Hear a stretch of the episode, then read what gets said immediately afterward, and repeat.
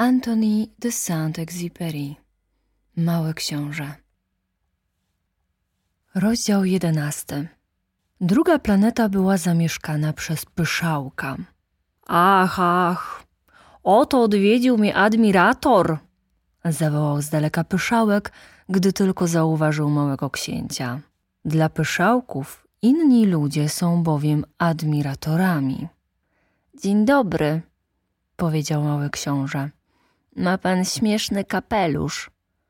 To kapelusz do ukłonów, odpowiedział pyszałek. Aby się kłaniać w czasie wiwatów na moją cześć.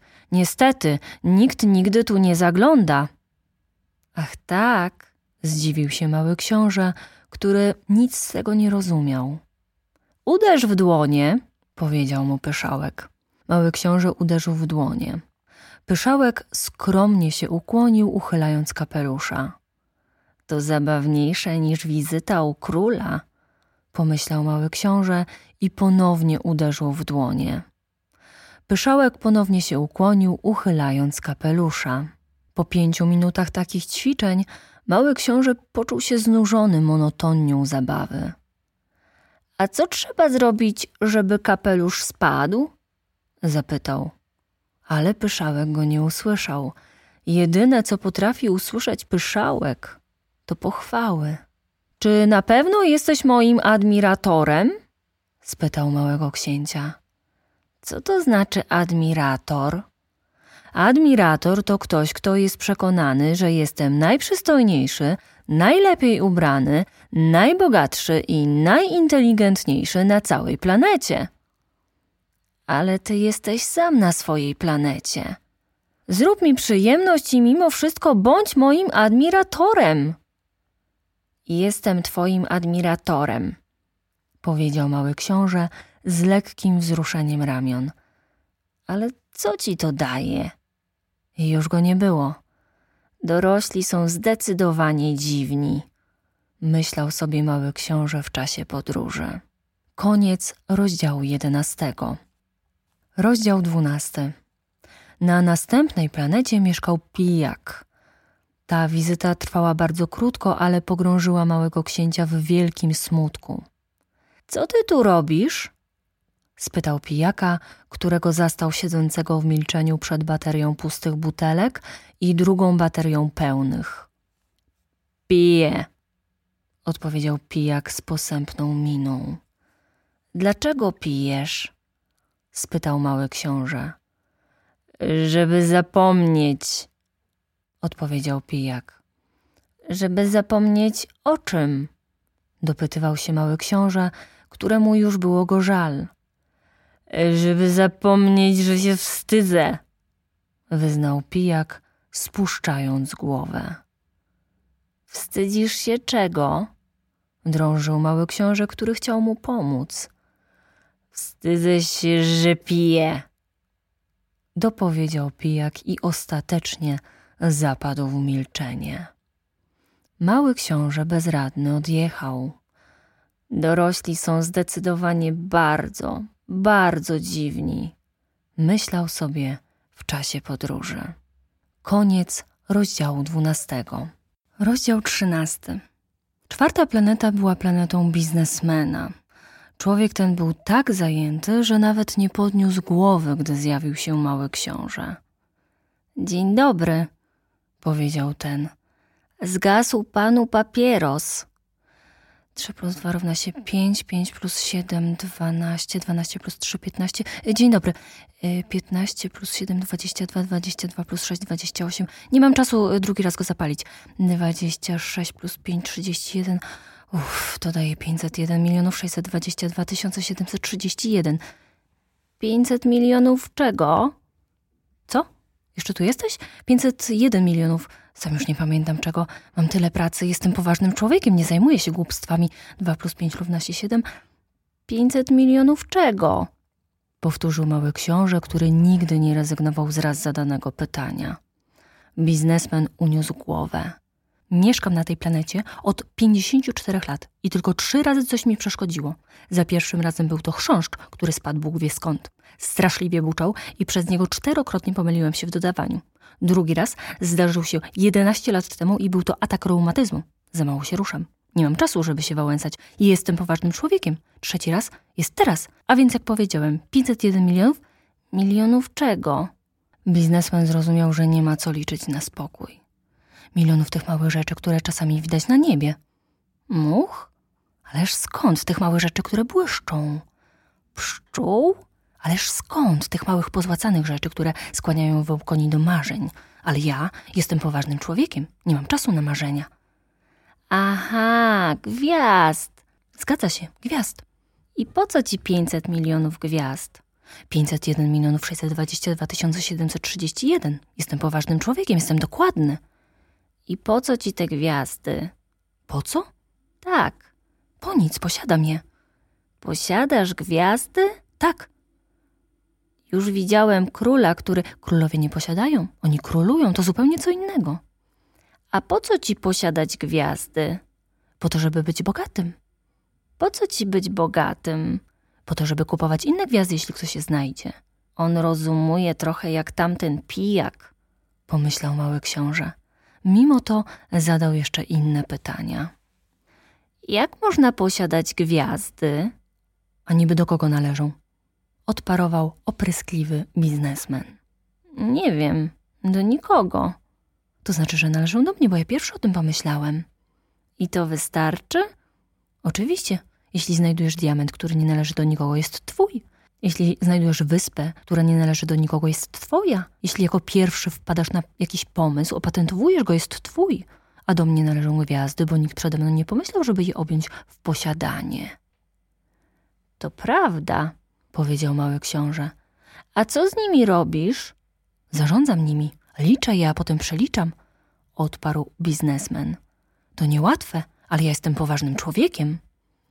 Małemu księciu to jeszcze nie wystarczyło. A ja, jeśli posiadam szalik, mogę owinąć nim szyję i zabrać ze sobą. Jeśli posiadam kwiat, mogę go zerwać i zabrać ze sobą.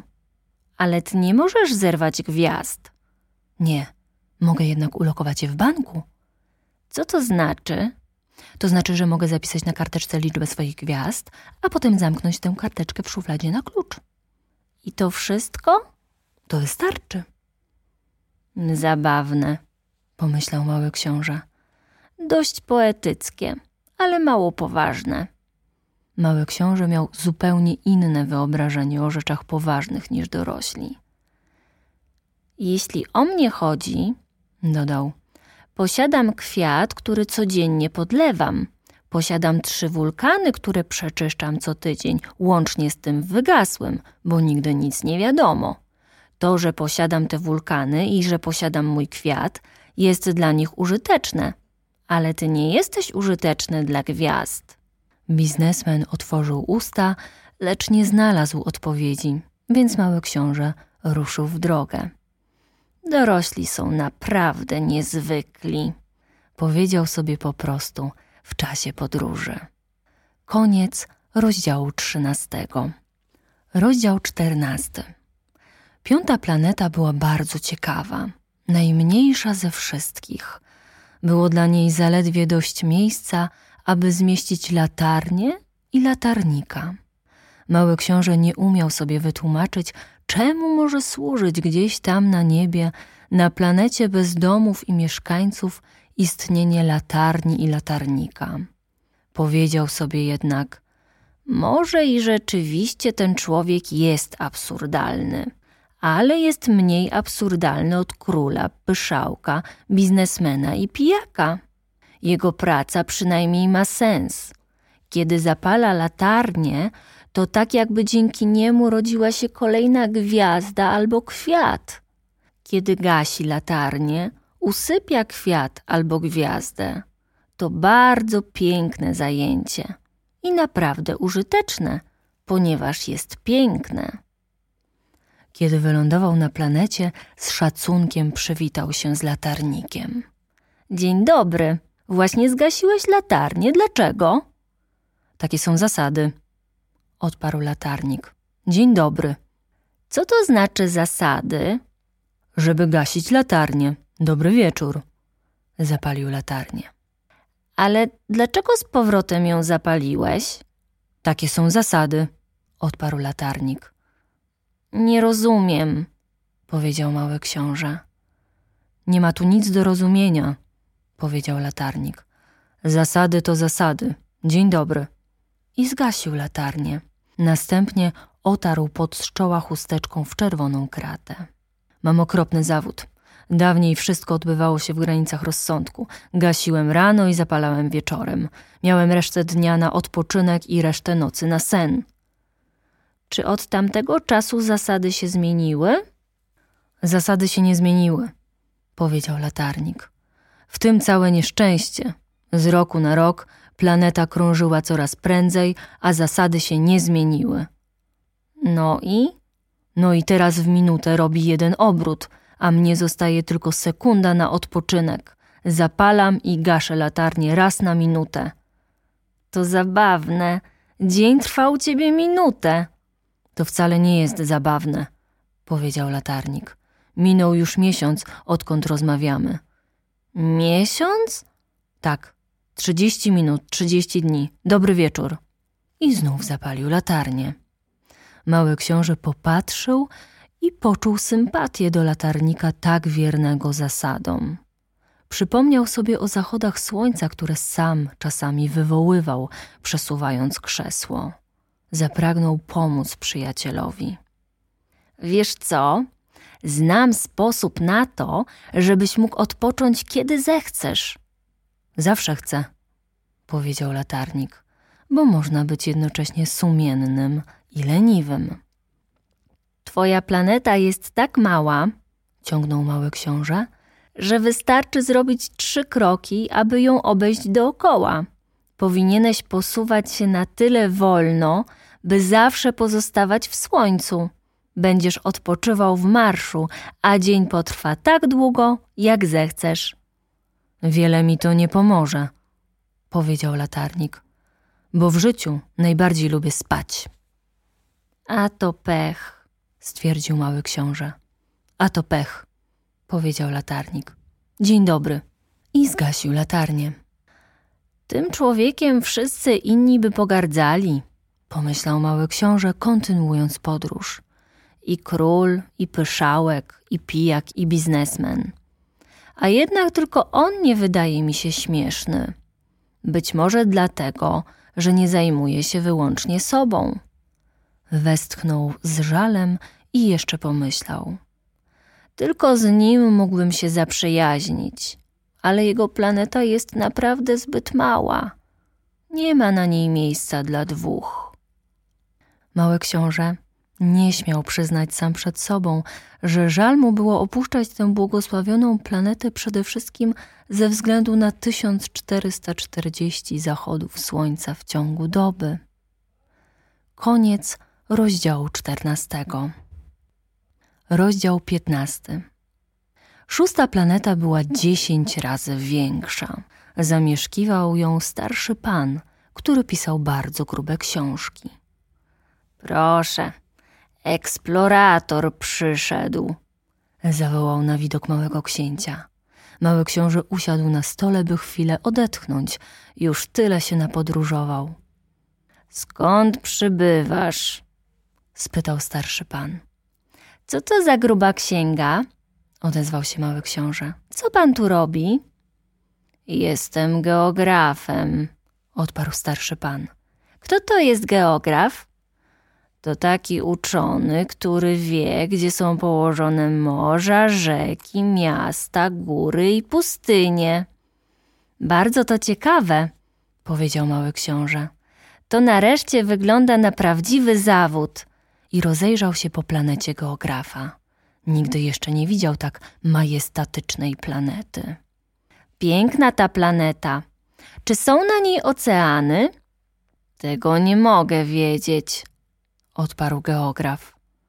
Ach, mały książę był rozczarowany. A góry? Tego nie mogę wiedzieć, powiedział geograf. A miasta i rzeki i pustynie? Tego też nie mogę wiedzieć, odpowiedział geograf. Przecież jest pan geografem. To prawda, przyznał geograf, ale nie jestem eksploratorem. Bardzo brakuje mi eksploratorów. Geograf nie jest kimś, kto liczy miasta, rzeki, góry, morza, oceany i pustynie. Zbyt poważna z niego persona, żeby się gdzieś włóczyć. Geograf nie odchodzi od biurka, ale za to przyjmuje eksploratorów, wypytuje ich i notuje ich wspomnienia. A jeśli wspomnienia któregoś wydadzą mu się interesujące, wówczas przeprowadza badanie moralności eksploratora. A dlaczego? Dlatego, że kłamliwy eksplorator spowodowałby katastrofę w książkach geograficznych, podobnie jak eksplorator, który piłby za dużo. A dlaczego? pytał dalej mały książę. Dlatego, że pijany widzi podwójnie, więc geograf zarejestrowałby dwie góry tam, gdzie jest tylko jedna.